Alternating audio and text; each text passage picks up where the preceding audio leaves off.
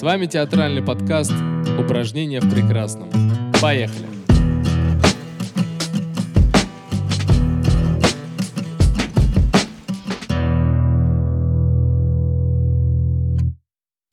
Всем добрый вечер. С вами подкаст «Упражнения в прекрасном». Его ведущие Екатерина Кострикова, Екатерина Данилова. У нас в гостях сегодня Елизавета Бондарь. А мы встретились а, по поводу премьеры, состоявшейся в Театре наций «Макбет». А, вот, у нас есть... Или «Макбет». Или «Макбет». У нас есть э, такая рубрика, как раз-таки после премьеры, когда мы встречаемся по горячим следам, только что посмотрели спектакль и хотим обсудить его с создателями. Да, начнем.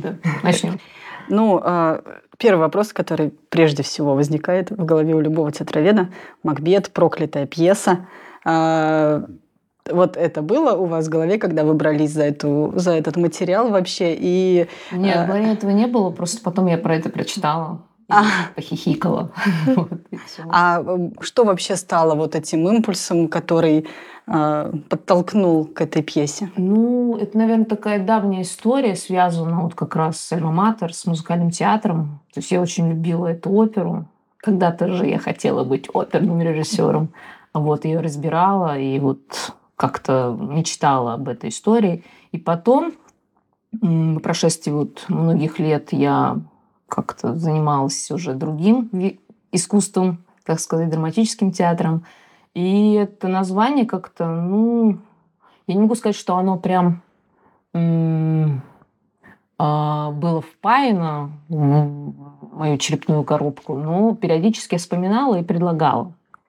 И сейчас, мне кажется, просто как-то все сошлось, и Миронов э, практически сразу же принял это предложение.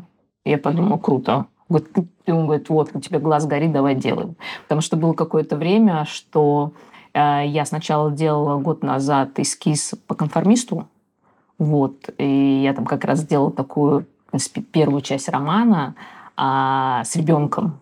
И это был такой мой первый опыт, когда я поработала с 11-летним мальчиком, и прям мне очень понравилось, это было очень круто. И мечтала эту работу доделать, но а, в связи с тем, что по авторским правам это сейчас вообще невозможно, то как-то это все сошло на нет, и я где-то, наверное, пару месяцев еще печалилась по поводу утраты этого материала. И потом, э, когда время уже поджимало, я вспомнила про это произведение. И, честно говоря, даже с самого начала думала, может, вообще заняться либретто. То есть я помню, что а, на каком, каком-то семестре Бергман предлагал такую идею, давайте, может быть, вы попробуйте поставить либретто. Честно говоря, до сих пор не понимаю, к чему это, зачем, что это дает. Но вот это именно так, э, такое предложение мастера всплыло в моей голове, и я подумала об этом, почитала, посмотрела, открыла все свои старые записи, по ней, конечно, поняла, что это вообще какая-то хрень полная. В общем, либо ставить оперу, либо заниматься совершенно другим произведением. И потихонечку, можно сказать, там, когда я договорилась, там, ну, с начала вот этого года, я начинала разминать материал. Э, в это время я была в Новосибирске, ставила «Вавилон».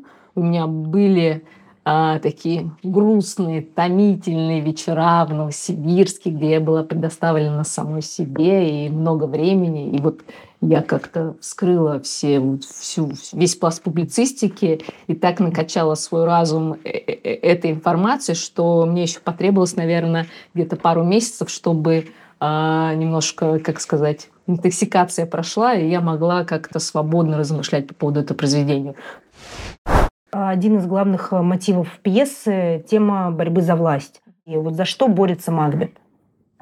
Ну, как бы он борется за эту же грязь и э, этот хаос, в котором он находится. То есть э, ценности как раз являются не а не по образу и подобию как бы психологического театра, где как бы мы должны увидеть эту мантию вообще, что что он хочет, что есть как бы на порядок выше того, где он находится.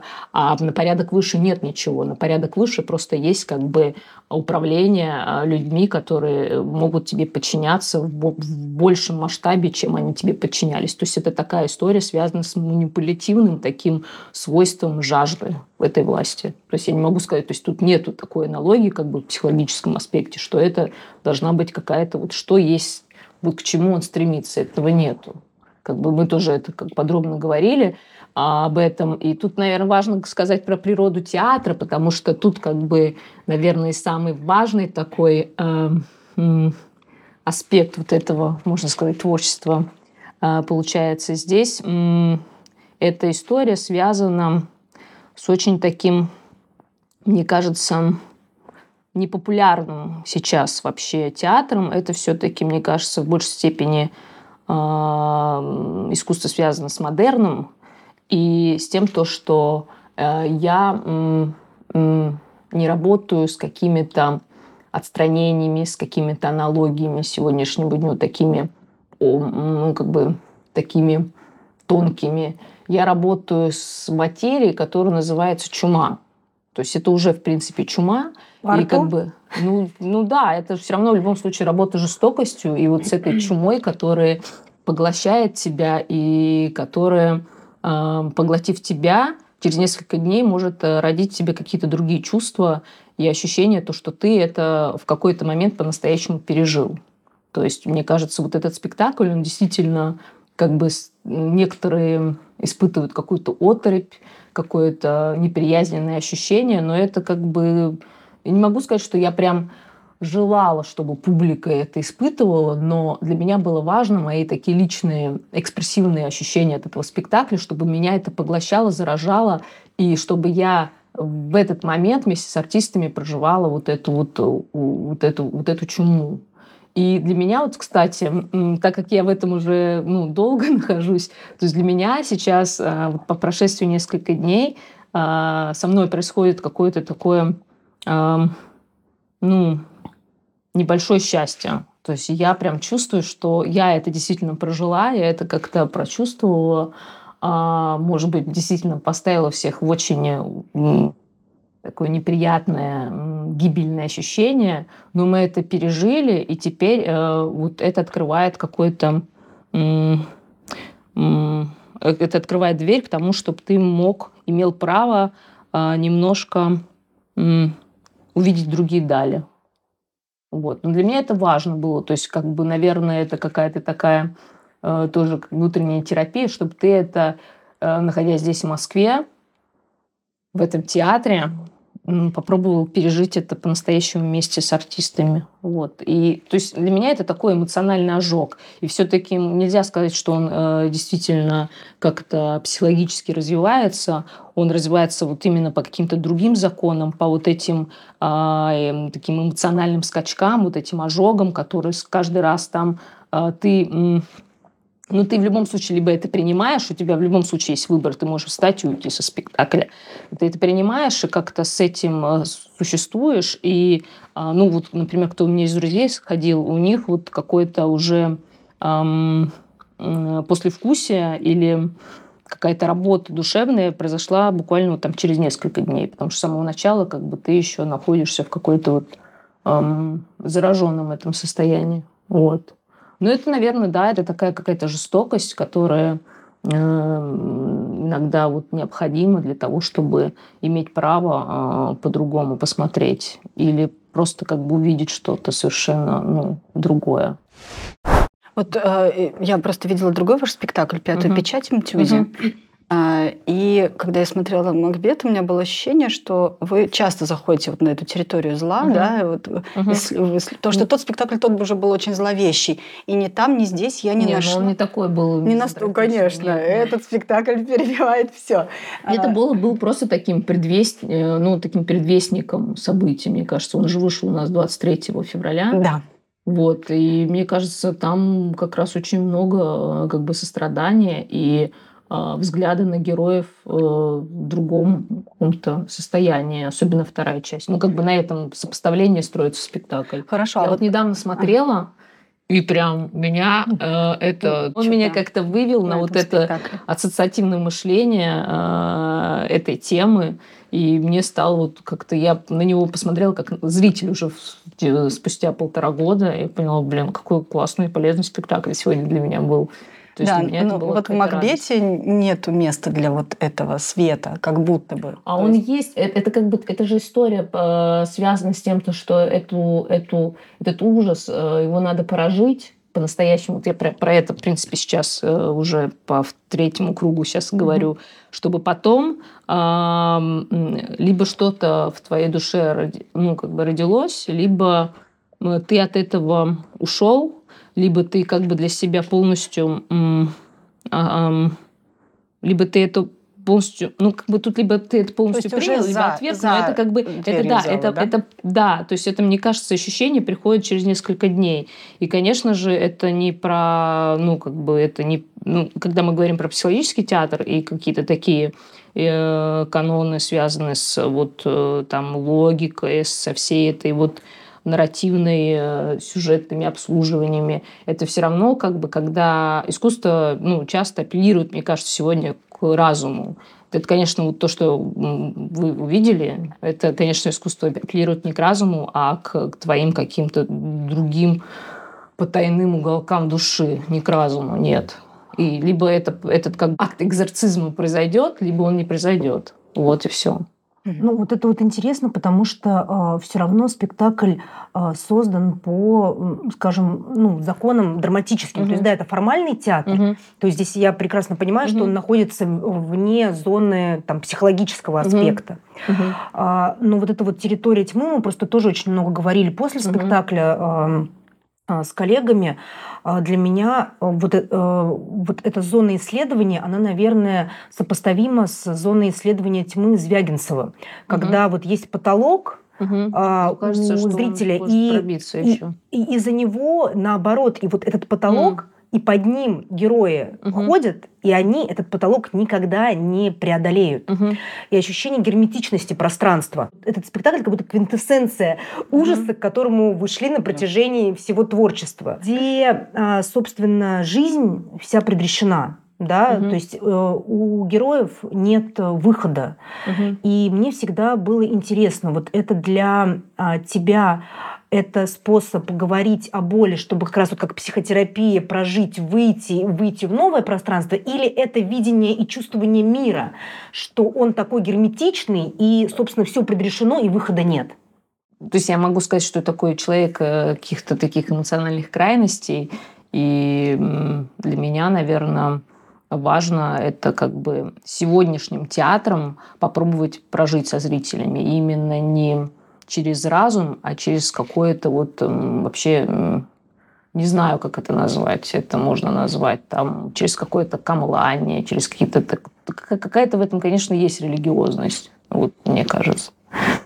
А для тебя важен этот вот, э, ну, скажем так, э, религиозный аспект в искусстве? То есть вот, например, важно, то есть для тебя религиозный аспект, он а, связан а, непосредственно, как бы скажем так, с моментом экзорцизма образного выхода, угу. или все-таки это какой-то путь покаяния, путь к религии лично для тебя? Ну, наверное, первый вариант. Да, потому что, я не знаю, я вот сейчас, например, рассуждаю о голоде, и для меня, вот, например, голод становится таким уже метамодерном, и мне сейчас интересно, например... О пьесе. Да, да, да, да. Ну, это роман. Да. А, а, я смотрю на этого человека, который абсолютно, как сказать, все, всеми частями тела цепляется за какой-то диалог с Богом, думая, что все-таки за ним кто-то наблюдает, и он кому-то нужен, а он вообще никому не нужен. Но он так старается. И ты, как, как читатель, смотришь на этот э, пейзаж со стороны, тебе становится настолько печально и одиноко за этого человека, у которого тоже есть этот потолок, но вот э, это меня, ну, это меня очень печалит, и мне об этом и хочется э, разговаривать, о том, что мы почему-то часто цепляемся вот за вот эти вот э, э, диалоги там с Всевышним, э, с какими-то другими людьми, но вот э, прийти к какой-то осознанию, даже не к мысли, к осознанию, что ты э, выброшен э, один на этот огромный корабль, как и все остальные, и что остальные переживают абсолютно те же самые чувства, вот это вот как-то осознать, это так для нас э, становится сложно. И вот мне кажется, вот это меня Ну, то есть вот это вот осознание вот этого одиночества и выброшенности на эту планету меня как-то очень сильно печалит, и я об этом вот сейчас размышляю уже в другом произведении, но мне кажется, вот э, в Макбете это тоже есть, потому что да, они живут вот в таких правилах, но у них там даже иногда и не происходит этого а, желания диалога с Всевышним, но они вот как бы они как-то ну, совершенно несчастны в этом э, прилагаемом мире, в котором они живут. Вот здесь стоит сказать очень важно, что э, спектакль по голоду Кнута Гамсуна, это следующий mm-hmm. спектакль Елизавета, это я для записи говорю, э, в МХТ имени Чехова, и премьера будет? Э, по-моему, 21-22 марта. Марте, уже Если в следующем я совсем справлюсь, да. Куда деваться? У нас нет выбора. Ничего, справимся. Вообще для Шекспира время одно из самых таких главных угу. категорий, особенно в Макбете. Угу. И есть вот этот вот э, замечательный нигилистический монолог про угу. завтра, завтра, завтра. Угу. И вот э, для тебя, как ты думаешь, есть ли у нас это завтра? Вот вообще сам факт, что как бы ты можешь заниматься искусством, и у тебя есть эта возможность, это, мне кажется, уже очень, ну, как бы я ощущаю это как многое в своей жизни. И я, наверное, как какой-то крот, и это совершенно непопулярно сейчас. Действительно, наверное, ну, зарываюсь в какие-то свои искания с артистами, и там абсолютно счастлива. Вот. Поэтому для меня, наверное, будущее существует, конечно, вот выражение нашего коллектива, с которым мы сейчас, например, создаем спектакль, каких-то смыслов, если это получится. Вот. Ну, то есть э, искусство точка опоры, на самом ну, деле. Точка сейчас. опоры, и в любом случае, мне кажется, даже вот, мне кажется, вот Макбет, насколько он э, э, тебя бьет просто кнутом э, по щеке, он все-таки, мне кажется, мне хотелось бы, чтобы это все-таки казалось каким-то гуманистическим искусством, потому что оно тебя остерегает и оберегает, и напоминает, что есть зло. Вот что есть зло а, в прямом смысле этого слова. То есть без каких-то вот заигрываний, без какого-то вот этого отстранения. А что вот оно такое, оно существует. И вот это вот как бы для меня важно. Ну, как-то я на это пытаюсь так смотреть.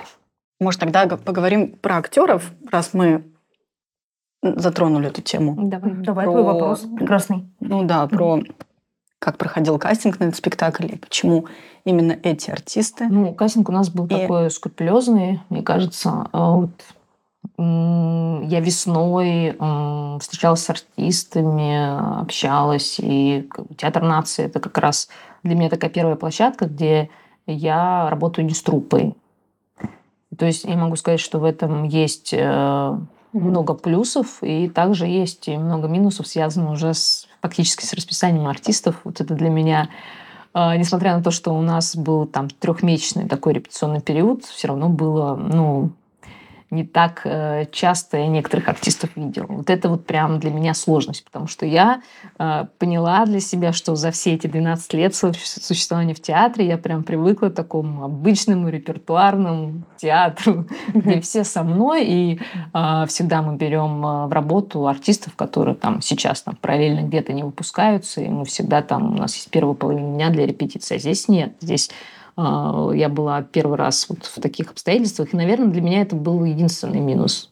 А большой плюс то, что ты можешь э, собрать команду а, единомышленников и в то же время тех людей, которые действительно как бы ты видишь э, в этой истории таких каких-то странных мужиков искать. Вот. И вот это такой был скрупулезный. Я могу сказать, что Миронов, когда увидел это, он сказал, я никого не знаю. А вот, да, Гришин, Гришин, он со мной играет в рассказах Шукшина, остальных нет. Я правильно А, ну, Смольников, Смольников, да. Ну, я, я когда, когда, собственно говоря, предложила это произведение, я ну, сразу сказала про Смольникову.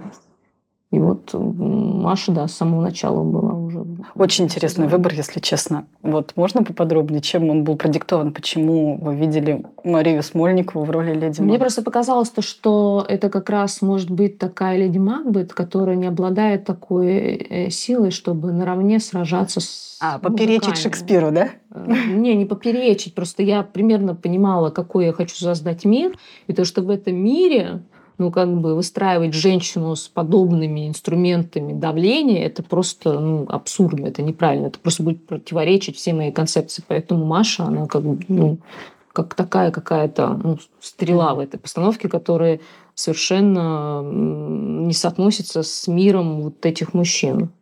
И даже как бы я думаю, что э, кто-то воспринимает ее, а зачем она вообще здесь нужна? Как бы, она, же, она же ни на что не действует, она же ни на что не влияет. А тут как бы история как раз то, что ну, повлиять на что-то в этом мире просто невозможно. Мгм. Это, ну, как бы лишено какого-то смысла. И как раз ее история, ее история, может быть, неосуществленного материнства и мертвого ребенка, она, она просто утыкается, и она не находит э, никаких путей реализации своих даже как бы страданий, своего вмещения вот этого страха, э, чем как на главного героя Макбета, которого иногда это трогает, но это не является такой основной мотивацией главного героя. Поэтому, ну, для, наверное, каких-то искушенных зрителей, это, конечно, они такой э, зададут вопрос, а зачем Мария, ну, зачем, зачем происходит э, этот персонаж в этой пьесе, для чего? Мне кажется, как раз в этой мужской пьесе э, вот такой незащищенный, Мгм. незащищенный человек дает как раз мне такую, ну, как бы п- понимание, а,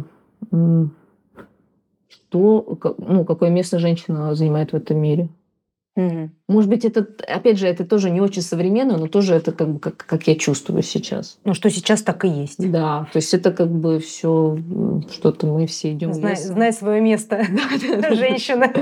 И вот. Поэтому для меня, мне кажется, в этом и есть какой-то разбор роли, что это не какая-то страшная а, леди Макбет, Макбет, ведьма и просто манипуляторша мужчин, а это действительно какое-то абсолютно ранимое создание, которое совершенно случайно оказалось на этой свалке металлолома.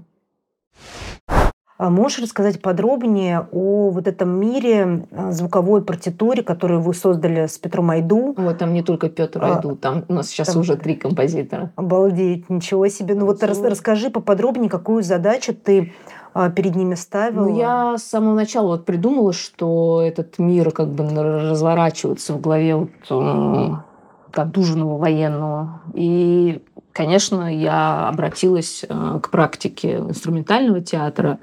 А, У нас с инструментальным театром не так хорошо де- дела обстоят в России. Ну и, конечно, я вспомнила про Петю. Ну и Петя уже в моей какой-то созданной сценографии, то есть я придумала этот железный мир, он предложил объекты. а, И далее, э, когда стало понятно, что э, вот это, кстати, удивительный такой для меня э, опыт в этом, в этом, в этом спектакле, что мне стало понятно, что то, что я хочу, акустически невозможно а, а, озвучить. Почему? То есть, ну, потому что то, есть, то, что делает Петя, это такие набор э, таких паттернов из разнообразных вот этих предметов, и все. И в этом есть какое-то отсутствие как раз э, вот этой драмы, которую мы создаем. И я потом, э, мы обсуждали эту тему и придумали то, что можно еще пригласить э, авторов, которые могут, например, когда появился э, Коля Попов и Макаров Олег, они записали все звуки из этих инструментов, и уже это тоже, ну как бы это не просто какой-то саунд, там, который дополнительно придумали композиторы. Это в любом случае все исходит из этих объектов, которые придумал Петя. А, э, то есть был такой там день прям звукозаписи всех этих инструментов, и потом а, ребята придумывали, предложили, и мы как-то это вместе уже все соединили в какую-то такую композицию. Потому что там есть и акустические приемы, и в то же время там есть саунд, который абсолютно рожден из вот этих акустических предметов. То есть это в любом случае вся история вытекает из вот этой акустической среды, которую разработал Петя. Вот. Я как-то вас, э, я, по-моему, все равно сейчас несу шлейф спектакля и как-то загружаю, да, немножко нет, людей. Нет, нет, это очень интересно. Очень потому интересно, что, потому что потому мы видели что, это иначе. Да, да, да, мы видели и это иначе. потрясающе И у нас, меня. Э, у нас был э, такой прям дебат и дискурс в кафе после спектакля. И сейчас вот ряд вопросов, которые мы поднимали, mm-hmm. просто ты отвечаешь на них. Mm-hmm. Вот. Да, и неожиданным, да. неожиданным образом, ну, да. для меня, по крайней мере, да. да. да, да. Да, то есть э, наша интерп... моя, по крайней мере, интерпретация, она была совсем иной. И ну, это скажи, Катюша, дико да, интересно. просто интересно. Скажи. А, ну да, я действительно подумала, зачем там Мария Смольникова. То есть угу. а, у меня было четкое ощущение, что она нет-нет, да и привнесет сюда чуть-чуть какого-то юмора, угу. которому, здесь, которому здесь совсем нет угу. места. И я прям ловила какие-то интонации в ее голосе, и, и нет. И я, э, да, у меня сложилось впечатление, что она я не считала вот эту э, историю про ее хрупкость. Э, но это очень интересно, это, это здорово на самом деле. И просто я этого не увидела, угу. да. А еще я заметила, что у вас там Сергей Волков, да?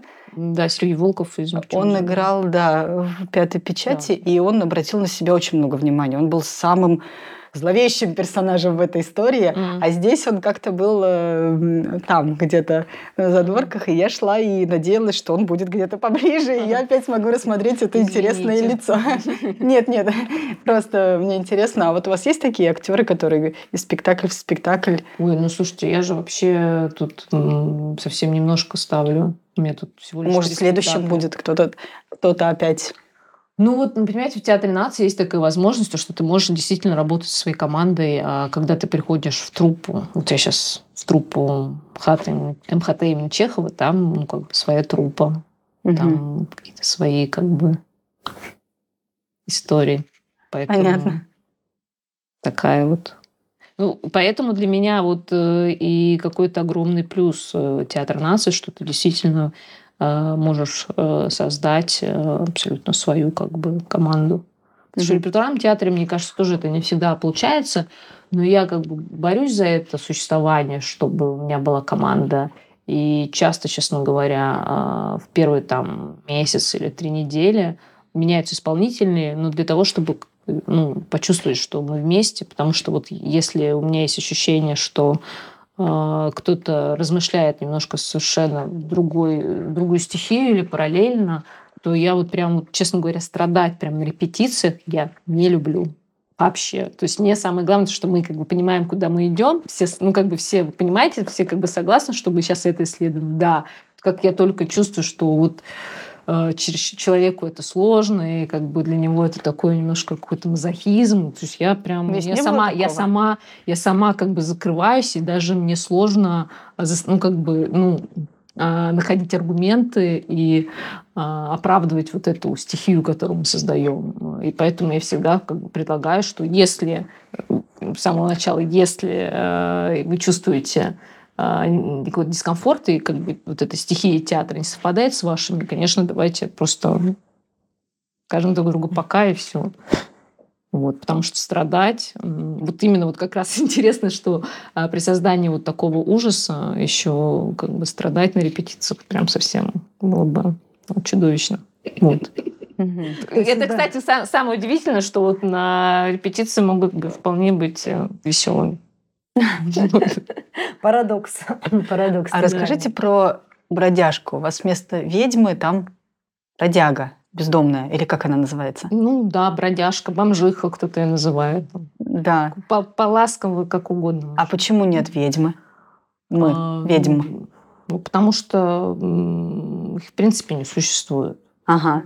Поэтому мы придумали вот действительно какую-то привокзальную бродяжку, который в какой-то момент твоей жизни может тебе действительно напеть а, какие-то дифирамбы или какое-то твое светлое будущее, и в твоем искривленном сознании через несколько дней это может воплотиться в какие-то реальные э, замыслы. Ну, то есть это как бы в любом случае работа именно твоего индивидуального сознания. Это не про мистику. То есть это действительно Ага. выбор этого персонажа, это отрицание мистического плана и отрицание того, что... Ну, то есть э, если мы выносим всю мистику, то мы отрицаем а, человеческую ответственность перед всеми этими э, ужасами, которые он творит. А как раз отрицание вот, этой, вот этого мистицизма переносит все на плечи людей. Мне кажется, это вот как бы такой для нас был очень сакраментальный выбор, что здесь не, не могут быть какие-то силы. Здесь силы все в нашей голове происходят. И все ужасы, они происходят от нас, а не от того, что кто-то там подействовал, нагадал и каким-то и навел порчу. И поэтому он такой ужасный человек стал. Интересно, то есть э, ты предлагаешь вообще миру взять ответственность на себя, по сути, ну такой Ну, интерпретации. я пред- пред- предлагаю. Да, да, да. Предлагаю. Нет, у, меня это- есть, у меня есть такая возможность э, ставить спектакль и что-то предложить. И вот, вот я думаю, раз уж я ставлю спектакль, то нужно э, э, какую-то смелость из себя доставать и предлагать что-то конкретное. То есть иначе я просто тогда вообще не понимаю свое нахождение в этой профессии, если я приблизительно что-то предлагаю. То есть, вот. Иногда это действительно очень резко, но что-то конкретное нужно предлагать. Вот. А есть желание когда-нибудь э, создать такой парадоксально наоборот радужный мир, где э, комедия, все поют, смеются и что-то происходит совершенно другое? Есть такой замысел? Замысел. Не знаю, слушайте, мне кажется, я могу могу обратиться и а, в новую веру. Мне мне хочется а, думать то, что жизнь моя текучая, и я могу еще меняться. Потому что если бы я думала, что вот я вот на этом остановлюсь, то, конечно, мне было бы совершенно невыносимо а, приходить даже сегодня сюда и улыбаться. Поэтому, не знаю. Вот даже сейчас, а, занимаясь э, над голодом, я думаю уже о метамодерне и о том, что вот как какое-то словить совершенно другой, другую природу театра, чтобы какая-то был уже не рамках ощущение голода. ужас, ужаса, а какой-то, может быть, такой лирической печали. Вот у меня вот сейчас вот Класс. такая идея фикс, Класс. и мы как-то все загорелись, и думаю, действительно, почему бы нет? Вот, ну, как бы там все к этому как-то сводится, и, возможно, я, да я уверена, что получится, наверное, как-то заглянуть немножко в другую природу театра. Вот. А звуковую партитуру для голода придумали уже? Нет, а вот я там как-то сейчас вот, э, я говорю, я сейчас пытаюсь по-другому на это посмотреть, вот именно через какой-то, можно даже э, театр, где нету четвертой стены, где есть какой-то вот контакт со зрителями, э, какие-то такие построения вот э, мизансцен и а, встреча с героями через вот метамодерн, через какие-то такие, не то чтобы это отстранение, это просто а, попытка посмотреть на а, этого человека. Он же все-таки тут, тут уже история не про убийцу, тут просто про человека, который пытается всеми силами, ну, э, блин, получить свои 10 крон и пообедать, и на следующий день еще раз пообедать. А, и он просто как бы разочарован а, всеми, всеми несчастьями, которыми с ним происходят, и постоянно вот э, думает, что с ним кто-то разговаривает. И вот это вот, это меня просто очаровывает, что ам, и печалит, что он думает, что вот с ним кто-то разговаривает. И я каждый раз тоже, я каждую неделю думаю вообще, почему, почему, почему вот я этим занимаюсь, вообще, есть ли какой-то наблюдатель, и с кем я постоянно веду диалог. И то есть это такое, знаешь, парадоксальное ощущение, почему я вообще имею право думать о том, что со мной кто-то ведет диалог. Это же просто как вообще? То есть, возможно, нету этого ничего, а это желание вот как раз жизни, желание продуцировать какие-то идеи рождает в тебе какие-то такие амбиции, э, связанные с тем, то, что ты ну, не просто так топчешь эту землю. Это тоже как бы даже камень в свой огород, что нужно немножко, ну, посмотреть на себя как на э, маленькую елочку как на каком-то участке в районе э, Ногинска. И все. Снять значимость. Да, снять значимость. Но самое интересное, что а, вот сейчас такой вот подход к новому материалу, он родился вот по прошествии вот этих переживаний, связанных с Макбетом. Потому что, честно говоря, когда я параллельно пыталась а, с этим взаимодействовать во время постановки Макбета, у меня совершенно другие э, рождались идеи. А вот сейчас вот это прошло, я почувствовала какую-то легкость и даже, можно сказать, чувствую, что я право имею заглянуть на какую-то другую территорию. Правильно, ребенок пошел в детский сад, можно заняться другим. Ну что, мне кажется, это потрясающе, потому что для меня сейчас тоже там ряд каких-то открытий произ... угу. произош... произошел, и какая-то внутренняя дискуссия со спектаклем, угу. она нашла сейчас э, новую территорию взаимодействия, угу. исходя из э, твоей интерпретации, твоих угу. слов, и в каком-то смысле для меня сейчас тоже спектакль начинает жить уже по-новому, исходя угу. уже из, из твоего, скажем угу. так, дискурса. это круто, очень круто, и, наверное, даже наш разговор уже не так э, актуален. Но... А, ну, в смысле, ну, надо было садиться ну, вот в момент да, с Лизой да, да, и да. спорить. Да-да-да, это да, да, момент. Да. да, но я боюсь, что если делать это после спектакля, то от нас ничего не останется. Ни от кого. Мы убьем друг друга сразу. Поэтому хорошо, что прошла неделя или сколько. Ну, да. Вот мы выдохнули, дней. все выдохнули. А вот. долго вы были в напряжении? Да, Если да, честно, да. А, в напряжении были не только мы. Когда мы выходили из зрительного зала, я видела лица зрителей, которые выходили на негнущихся ногах. Я помню свое ощущение от просмотра впервые заводного апельсина Кубрика. Угу. У меня тогда тоже было да, такое да, состояние понимаю. негнущихся ног. А, и здесь тоже оно было абсолютно такое же. Вот такое же ощущение, что тебя сейчас погрузили в какой-то вот э, очень жестокий мир, и ты не нашел там, за что зацепиться. Ну, Но ты же, это ты, вот этот некомфорт, мысли, ты же он в любом случае с собой ведешь диалог. Нужен для того, чтобы да этот диалог это же, начался. Это как бы это это то, только то, что тебя обжигает, но диалог-то ты сам с собой ведешь, не герой тебе отвечает на все твои вопросы, они только просто как бы ну обжигают тебя. В этот момент мне кажется только вот работает какой-то эмоциональный ожог, и потом ну насколько у тебя там есть силы дальше э, с самым, самим собой разбираться или нет. Вот. Спасибо огромное за разговор. Да, большое спасибо. А, да, с нами, с вами был подкаст «Упражнения в прекрасном». Его ведущие Екатерина Кострикова, Екатерина Данилова и прекрасная Лиза Бондарь. Спасибо. Спасибо большое. Большое. Спасибо. Да.